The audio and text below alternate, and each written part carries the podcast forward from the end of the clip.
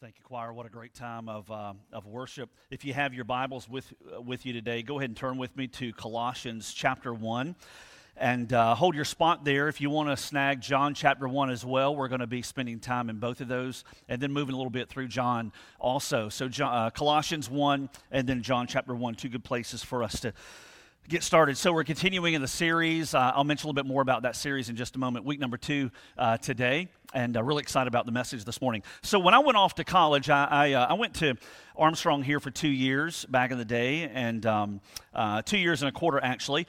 And then I transferred to the University of Georgia. So when I went to Athens, I had already been in college for a couple of years, kind of had my feet wet and, and uh, knew the drill, knew the routine. And when I went to, to Athens, um, the first semester, I believe it was, uh, or one of those early semesters, I was in a class uh, on religion.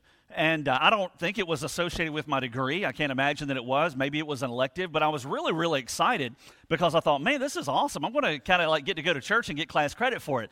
And I was super excited about it until I got to the class. And, uh, and I realized it was exactly as advertised. It was a class on world religions. It was not a class expressly about Christianity. That was my mistake. And, uh, and so, I mean, I learned stuff, but it definitely was not a Christian class. And, and I remember the professor he um, he was certainly not a follower of Jesus uh, as, as well. I mean, I think he was more kind of an Eastern mysticism, something or other, and, uh, but, but obviously not a follower of Jesus. And it was kind of that moment for me when I realized that uh, not everybody embraces Jesus the way that I was raised to embrace Jesus. Not everybody embraces Jesus the way that you may embrace Jesus. In fact, I would even go so far as to say there are a significant number of people, I think, even in the church today, who have followed Christ as Lord and Savior, but don't really understand so much about exactly who Jesus is and what he's all about. And, and, you know, when you look in Scripture, or, or, really outside of Scripture, you look in the culture today, you realize there are a lot of religions that exist that have varying views about who Jesus is. Judaism, for example. You know, when you look at Judaism, Judaism would hold Jesus out to be uh, a rabbi, to be a teacher, but they would not embrace Jesus as God. Back in Jesus' day, that was the case. Now, there were certainly those who were Jews by heritage that did follow Christ. We read of that in the Gospels and the New Testament. And there are still people today, they're called Messianic Jews, who receive Christ as, as the Messiah and they follow Jesus as Savior and as Lord. But as a people, right, uh, uh, the Jews and as a religion, Judaism holds out Jesus to be a teacher and uh, a rabbi, but not so far as, as to embrace him as God. When you look at Hinduism, Hinduism uh, would consider Jesus to be a uh, a moral teacher to a large degree, and a God, but not God, right? Now, recognize in Hinduism, you've got a, a variety, uh, thousands of false gods. They don't consider them false, but would be false gods that they would worship and, uh, and they would consider to be deity to themselves. They would just sort of throw Jesus on the top of the heap, right? Kind of mix in there with all the others that they would worship as as little g gods that are, are, don't even really truly exist. So Hinduism would treat Jesus as just kind of a, another one of those gods. Islam, uh, the Muslim religion, would treat Jesus as a prophet, but they would not embrace Jesus as God. And Buddhism would treat Jesus as just an enlightened man that certainly would not ascribe any kind of deity to him specifically. So when you look across the culture, you've got a variety of beliefs about Jesus. Now, the question is, what does the Bible say about him? What it, how does the Bible treat the person of Jesus. And that's sort of the scope of this particular series we're in. We started last Sunday. This is message number two in this message called, G, uh, uh, called Jesus Come and See. So the title is built off of John chapter 4. Uh, the woman at the well, we talked about this last Sunday. Uh, she met Jesus at a point in her life when she was searching, searching, searching. She had tried uh, virtually everywhere, every relationship you could imagine to try to find fulfillment in her life. All of them left her dry and empty. She met Jesus and uh, had conversation with him. Jesus put himself out there as the Messiah Messiah that she'd been waiting for absolutely changed her life. And in John 4, she goes back to her townspeople, back to the village, and she tells everybody, hey, come and see. You know, come and see. I, I, think I've met the Messiah. I think I've met the Christ. Why don't you come and see? And the whole village was virtually changed when they embraced Jesus as Lord, as Savior, and as God. And so that's the invitation is to come and see. I mean, it's the greatest invitation in all of history. And so in this series, we're unpacking uh, sort of like a biography in a lot of ways of who Jesus is. Now, we, we're using as our text the pages of Scripture, right? Because the, the, the, Bible, we looked at this last Sunday, is the only trusted source in existence that tells us what we know about Jesus. You know, there are movies out there, there are books out there that have been written by people, but it's really the Bible. That's the only trusted source to tell us about who Jesus is. He is the most influential person to ever walk the face of this earth.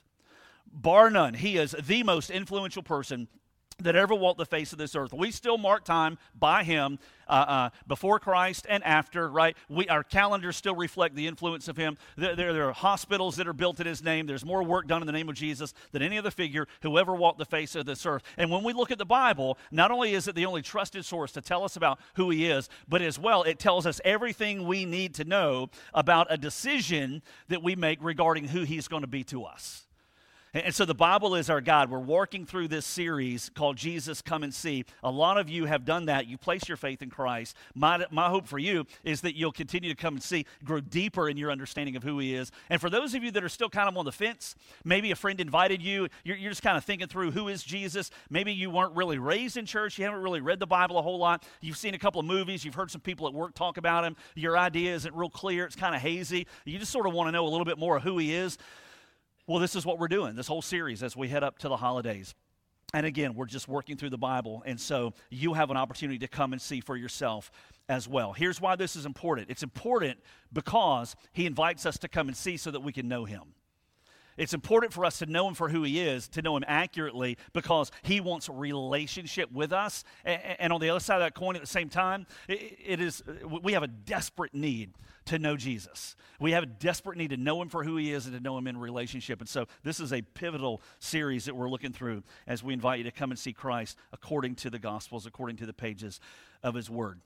So today we're going to look at a message it really kind of has to be the first one in a sense. Last week was an intro. This is kind of the first building block. Th- this has to be the first one. I know the title is not real engaging. It's not real exciting. It's the best I could come up with.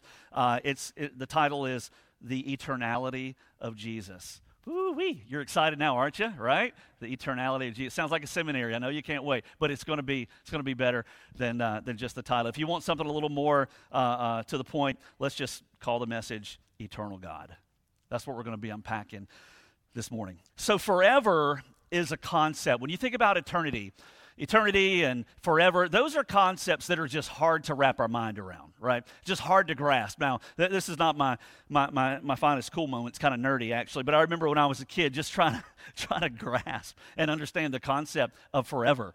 And uh, it's enough to make your hair hurt, right? Because eternity and forever are deep, deep subjects that are just hard for us to wrap our minds around. And I think there are a couple of reasons for that. One, it's because our minds are finite. We can't understand everything right? We're not infinite in our understanding. We're not God. And so our minds are finite. We can only understand so much. And when you start trying to wrap your mind around the concept of forever or eternity, it's just too much. I mean, we can't understand it completely. And at some point, it begins to become just a little bit confusing for us. But another reason I think that it's really hard for us to understand fully the concept of forever or eternity is because we're surrounded by death right? We don't really see eternity as examples. We can't really look at anything that we can say, oh, that's what eternity looks like. Oh, that's what eternity looks like. Because we're surrounded by death. I mean, think about it. It's fall. I looked out in my backyard the other day and I noticed, eh, you know, there are leaves out there, right? you know, leaves that were on a tree just a few days ago, and they're starting to change color a little bit, right? Not a whole lot. That's called fall in Savannah, right? When, when they change colors for a day or two. But those leaves are starting to fall. I mean, they're starting to hit the ground. They're dying. I mean, they're falling off the tree, and just a matter of days or weeks, you're going to be raking them up or cutting them up or whatever you like to do with them. Why? Because they're, they're dead. I mean, they're, they're not going to produce anything. They're falling off the tree. It's death. You're surrounded by death. I was coming back last night from, uh, from being out of town. It was kind of late. I was sitting at the pilot station in Dublin, exit 51, and uh, grabbing a cup of coffee. And I looked over, and there's a guy there in his car. He uh, had his hood up, and uh, he had uh, a battery charger. He didn't need help. He had it all figured out. He had it hooked up to his battery. His battery had died. He jumped it off, charged it up, and whoom, off he went, right? Batteries die, flowers die, pets die, loved ones die. I mean, we're surrounded by death. In fact, this is the season. We're three weeks into college football. Some of you, your team's hopes have died already, right? I mean, it's not looking good. it's, I mean, you're already there. I mean, don't even get to the NFL yet. The Braves are going well, but you know, maybe your team not so much. We're surrounded by the whole idea of death. We can't look at an example and say that's what forever looks like. Regardless of the cards that you buy at CVS that cost eight dollars a piece, and you write out to your loved one, "I will love you forever." You still don't really quite understand what that looks like. We can't grasp that. And yet, when we come to the pages of Scripture and when we start dealing with Jesus specifically, here's a principle. The first one I want you to jot down, we're going to build on this. This is going to be crucial the rest of the series. The first principle we see is that Jesus has existed eternally. He has existed eternally. I mean, there is no other being. This doesn't apply to anyone except to God. The universe is not eternal, right? Even atheist uh, scientists today who study these things, uh, they admit the universe had a beginning, that the universe is not eternal, that it's not been here forever. a few decades ago, they believed that. Now the evidence points otherwise. The universe is not eternal. Angels are not eternal. Maybe you didn't know that. They're created. I mean, there, there's no other being, there's no other entity in existence that we can say is eternal except for God. And, and this is a deep thought. This is really deep for 9 o'clock. It's a little better for the 1030 service, right?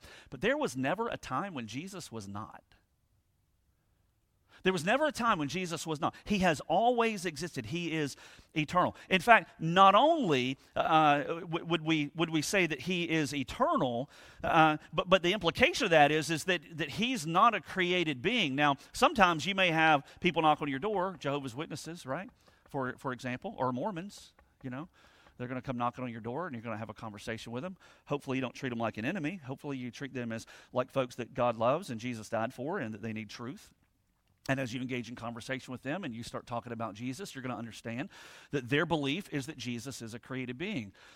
Muslims are going to be the same, right? That he is created. That's just simply not what the one trusted source, the Bible, we've already gone into the evidence last Sunday of why we can trust this source, the Bible. That's not the picture the Bible paints. Jesus is not a created being. In fact, we see just the opposite that he's the one who is doing the creating right? Colossians chapter 1. Take a look at this passage. We just sang this uh, about this just a few moments ago. Colossians chapter 1. Look at what it says here. Paul is writing this letter to the church in Colossae, and uh, chapter 1, verse 15 through 18. I want to read it and I'm going to pull out a couple of, uh, of words that are really important.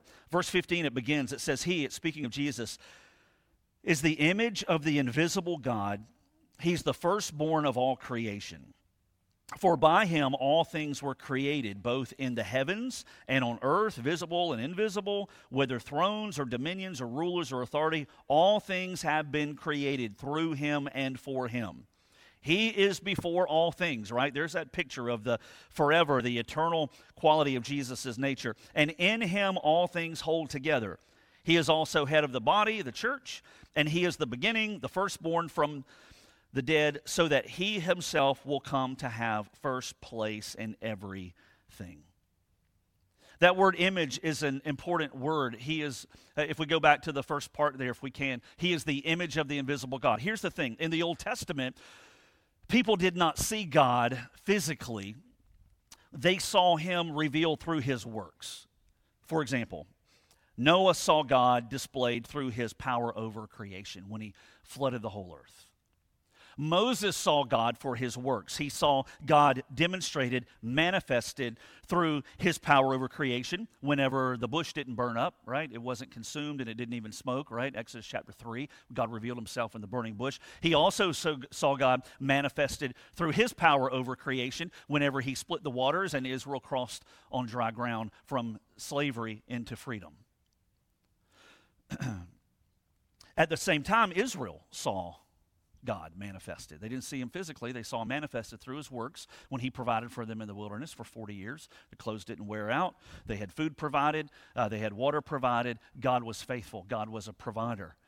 And, and even when you go a little bit further um, and, we look across the pages of Scripture, um, we, we see that all through the Old Testament, God, He revealed Himself through His works. But when Jesus showed up on the scene in real time, in the Gospels. Matthew, Luke both record the events surrounding his birth. This wasn't just God being seen through his works, this was God being seen in flesh and blood. right? This is God on the scene. This is God standing right there amongst the people. That's why Paul writes and he says that he is the image. Jesus would say in the Gospels, if you've seen me, you've seen the Father, right? In other words, we're, we're, we're not the same. We're going to get that, to that in just a second, but we are God. Right? This would be a very strong statement that Jesus would make that would point not only to his eternal quality, but to his deity as well. Paul says he is the image of the invisible God, he's the firstborn of all creation. Now, uh, let me go back again. Let's talk about the Jehovah's Witnesses for just a second not again to slam them, but uh, what they believe about Jesus is not accurate. When they talk about Jesus, their baggage that says Jesus unpacks a lot differently than the Bible's baggage that talks about Jesus. It's a whole different Jesus, right? So when you're talking with them, if you're engaged in conversation, for example, and you're talking about Jesus for who he is, and if you say, Oh, well, I believe that Jesus is God, which is a great statement, they're going to say, oh no, he's not God. And they're going to point you, more than likely, back to this particular passage, Colossians chapter 1. And they're going to say that, that uh, why does it say that he's the firstborn of all creation? Now, that, that's a lot of linguistic gymnastics that are being played there, okay? So uh, let, let, me just, let me make a point here real quickly before we, before we move on. That English word firstborn is a very specific word. It translates the Greek language, right? With an English word firstborn it does not have anything to do with birth order, okay? So when they say, they take you to this verse in your Bible and they say, How could Jesus be God? when it clearly says he was the firstborn of all creation. That word firstborn has nothing to do with birth order. It has everything to do with rank. It is a specific English word. It doesn't mean literally firstborn any more than fire truck literally means a truck that's on fire, right? It is a specific English word that translates a Greek specific Greek word that means rank superiority. It doesn't mean birth order. This is not a birth order commentary. In fact, if you go a little further in Colossians chapter 1, it's going to use that word again in, in verse 18 that he is the firstborn from the dead right? It can't mean literally firstborn, again, because numerous people were born before Jesus came on the scene in the Gospels. Numerous people had died before he came on the scene in the Gospels. It doesn't mean he was created, it means that he is in a position of superiority over all context of Colossians 1 is very clear. It says everything was created by him, that he is before all things, verse 17, right? That he is eternal. You go to John, John in his gospel, man, he lays it out so, uh, so incredibly clearly as well. First four verses in John chapter 1. It says, In the beginning, now the context of this would have been before time. Uh, again, John he only has language to deal with. It's kind of the only palette he can paint on. And so trying to explain that Jesus is eternal is not easy. This is the way he describes it. In the beginning, right, before anything ever started, was the Word. It's a reference to Jesus. And the Word was with God, and the Word was God. How do we know the Word there is speaking of Jesus. Look down at verse 14. The Word became flesh and dwelt among us. It's clearly talking about Jesus. Here's what it says, verse 2 He was in the beginning with God. All things came into being through him, and apart from him, nothing came into being that has come into being. He's creator. In him was life, right? He's Savior, and the life was the light of men. So if you replace the word word with the word Jesus, in the beginning was Jesus, Jesus was with God, Jesus was God. He was in the beginning with God. All things came into being through him. Apart from him, nothing came into being that has come into being. And in him was life, and the life was the light of men. This is the picture that's painted. Jesus is eternal. He has existed eternally outside the scope of time.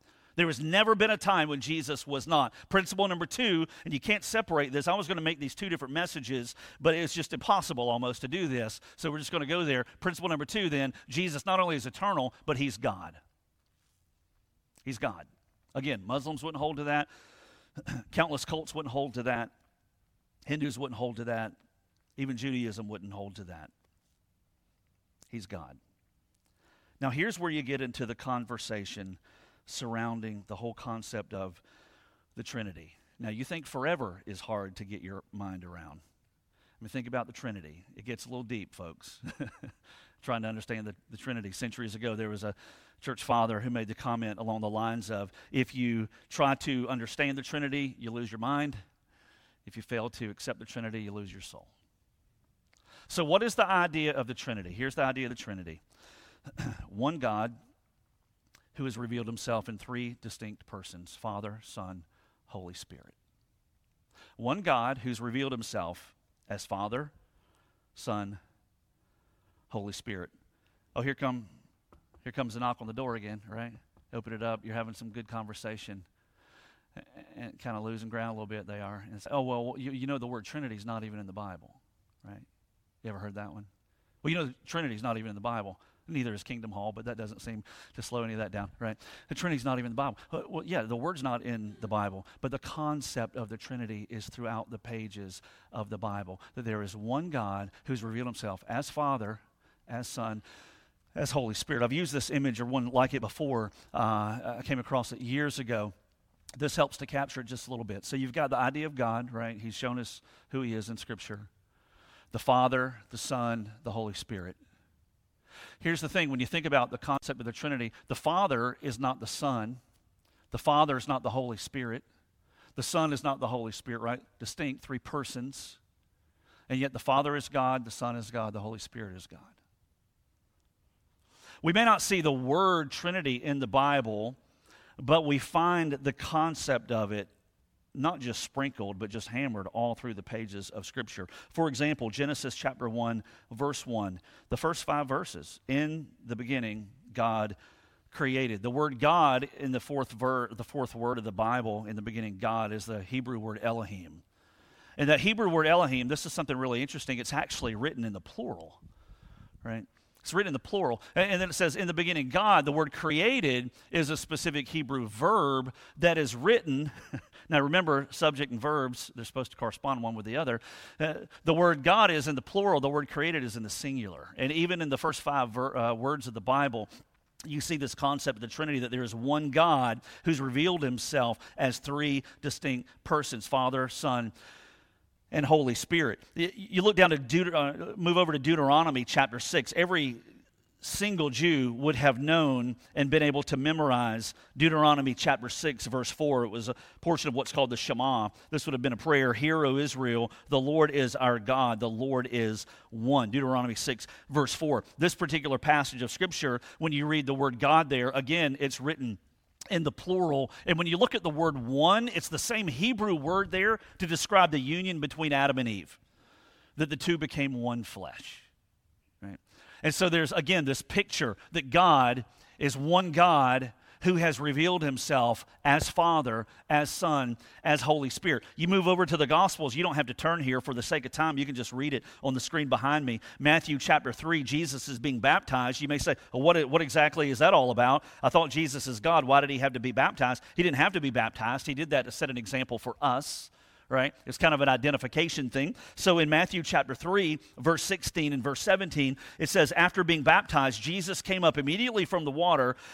And behold, the heavens were open, and he saw the Spirit of God descending as a dove and lighting on him or resting on him. And behold, a voice out of the heavens. Well, whose voice is this? Well, we know it's the Father. Why? Because of what he said. This is my beloved Son in whom I'm well pleased. Right there at the, at, at the pinnacle moment, this is the beginning of Jesus' public ministry. You have at his baptism, you've got the Son being baptized, you've got the Holy Spirit who's showing up on the scene, and you've got the Father who's speaking from heaven Father, Son, Holy Spirit. In fact, you go to the end of the book of Matthew, Jesus, just before he ascends to go back to the Father, gives what we call a great, a great commission to those who know him. He says in Matthew 28, verse 19, he says, Go therefore, make disciples of all the nations, baptizing them, how? In the name of the Father and the Son and the Holy Spirit. He doesn't say baptize them in the name of Moses, the great Old Testament deliverer. He doesn't say baptize them in the name of Abraham. Father Abraham had many sons, many sons. No, he didn't say any of that. He didn't say baptize them in the name of David. He didn't say baptize them in anyone else. He said baptize in the name of the Father, the Son, the Holy Spirit. Why? Because this is reflective of God, right? This is who God is. He's one God who has revealed himself in three persons Father, Son, Holy Spirit. Even Jesus himself, when he would begin to, to speak with those who he was trying to reach but who opposed him, he would clearly communicate his own deity. Listen to what it says here John chapter 10, verse 30. Jesus is in the midst of conversation with people who are not going to embrace him he makes the comment, John chapter 10, verse 30, a very simple phrase. He says, I and the Father are one. This was a, a claim to be co equal with the Father. This was a claim. People will say, oh, nowhere in the Bible does Jesus ever claim to be God. Maybe you've heard that one, right? Oh, nowhere in the Bible does Jesus claim to be God. I don't know why you believe that, that, he's, uh, that he's God. Nowhere in the Bible does he claim. You know what? No, we don't have a spot in the Bible where he says, Excuse me, everyone, can I have your attention? I have a simple statement to make. I am God. Thank you very much. We don't have that in the Bible. But seriously, I mean, come on. How clear was this to the people on, the, on site who heard him say it? Well, we don't have this on the screen, but the next verse, verse 31, the Jews picked up stones again to stone him. Why? Because they considered this to be blasphemy. He was saying, he was claiming to be God. John chapter 8, you move back a couple chapters in John. Another conversation with people who would oppose him. Verse 56, Jesus says, Your father Abraham rejoiced to see my day, and he saw it and was glad. Just a little note Abraham lived about 2,000 years before Jesus walked this earth and made this statement. 2,000 years, okay? There was nobody in the first century talking about you saying, I rejoice to see their day, right? They didn't know you were coming. Right? Abraham rejoiced to see my day, and he saw it and was glad. So the Jews said to him, You're not yet 50 years old, and you've seen Abraham, Jesus said to them, Truly, truly, I say to you, before Abraham was born, I am. There's a double shot right there. We won't get into the I am part of that. We unpacked this a couple weeks ago, seven times in John where Jesus says, I am. And it, it, clearly, to every Jew in the crowd, ties him in to, to, to being God. But he says, before Abraham was even born 2,000 years ago, he says, I am. And they understood what he said. Next verse, therefore they picked up stones to throw at him, but Jesus hid himself and went out of the temple. He didn't hide himself out of fear. It just wasn't the Father's time table for him to die on the cross. You go back a little further, John chapter 5. And this is such an interesting commentary here that John makes. John chapter 5, verse 18. John says, For this reason, therefore, the Jews were seeking all the more to kill him, to kill Jesus, because he not only was breaking the Sabbath, but also was calling God his own Father, making himself equal with God. I mean, there's more evidence, but I, I, think that's enough to know that the Bible considers Jesus God. Jesus considered himself to be God eternal, without beginning, without end, no less than God Himself.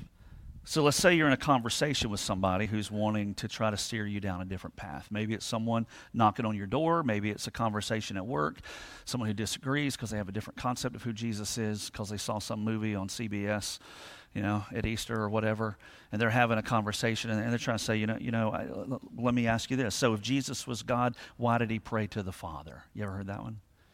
If he's God, why did he pray to the Father? That's not a problematic question. That's not a difficult question. In fact, it affirms the Trinity that there's one God as Father, as Son, two distinct, you know, just the Holy Spirit's not part of that conversation.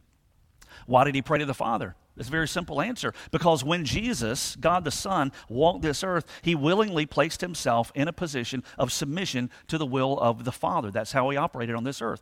Never ceased to be God, co equal. Next Sunday, the plan is, God willing, that we're going to look at the events surrounding the birth of Jesus. So, Christmas next Sunday, wear your red and green. It's going to be fun. And uh, drink some hot chocolate if you want. Put that in your you know, little thing, set of coffee. And we're going to look at that. But when Jesus was in the manger, right, in Matthew's account, Luke's account, when he was in the manger, he, he was no less God than he was when he rose from the dead. I mean, he didn't lay aside his deity, but Philippians 2 says that he did not consider equality with God a thing to be grasped. In other words, he did not take advantage of that to the point to where he took on limitations in his human body. When he came as God the Son and he walked this earth, he took on the limitation of a physical human body. He did not cease to be God. However, he laid aside not the deity, but some of the some of the allowances of his deity, if that makes sense. He couldn't be everywhere at the same time. God is everywhere. When Jesus was on this earth, he was limited to the confines of his human body. He could not be in point A and point B at the same time. It was either one or the other. But he never ceased to be God. He never ceased to be anything less or anyone less than God. So when he walked this earth, eh, eh, he placed himself in submission to the Father. And when he prayed, he prayed to the Father, not because he was less than God, it was the relationship he had with the Father while he walked this earth. John 17, he would even pray. He would reference to the relationship that he has with the Father from before time began. Right? He's eternal and he's God. He's existed eternally. He is God there's never been a time when Jesus was not. Again, forever is hard to grasp for us. The whole concept of eternity is hard to grasp because we're finite in our understanding. Death surrounds us. We don't see examples of eternity a whole lot. But it's also hard to grasp, really, in a lot of ways. For us, just in our limited understanding, it's hard to grasp the concept of eternity because we live in a time driven culture, right? All of our lives are driven by time. We have calendars on our walls at home. You have a desk calendar. You've got a phone that's got a calendar. Everything about your life is time driven. You know where you're going to be later today. You know where you've got to be tomorrow morning. You know what time you need to leave with the kids to get them to school. You know what time you need to punch the clock at work. You know what time you're getting over and finishing and going home. You know what time that event is on Tuesday night. You know what time you're leaving to catch a flight. All of your life is driven by time. For every one of us, our lives are time driven except for God. God is not bound by time in the least, He is timeless and eternal, Jesus included. So whenever we, whenever we teach or preach, whenever we read a passage of Scripture, here's the thing, and I, am starting to close here. I'm going to make three more quick applications and we're done that you always want to ask the question, and not, I don't mean to say this um, with a wrong attitude, but anytime I preach, I hope you're asking yourself two questions. Number one, so what? And number two, now what? Right? So when we look at the concept of Jesus being eternal, that he's God, that he's without beginning, without end, we have to ask the question, so what? So what's the big deal? What does this mean to me? What, what do I do with this? So, so what? How does this affect me? And then the second question, now what? Let me give you three and we're done real fast. These are on the, on the screen behind me. First one. So, because Jesus is eternal God, he's not bound by circumstances. So, so, so, what if he's eternal? So, what if he's God? Well, what's the big deal? Well, one of them is that he's not bound by circumstances. You are. You're bound by your circumstances. Jesus is not. You have a hard day, you have challenges that come in your life, you have your finances that go south, you've got health issues that come, you, are kind of on the skids and relationally maybe with a family member or a friend, or things aren't going so well for you in some area of your personal life, right? You're bound by your circumstances.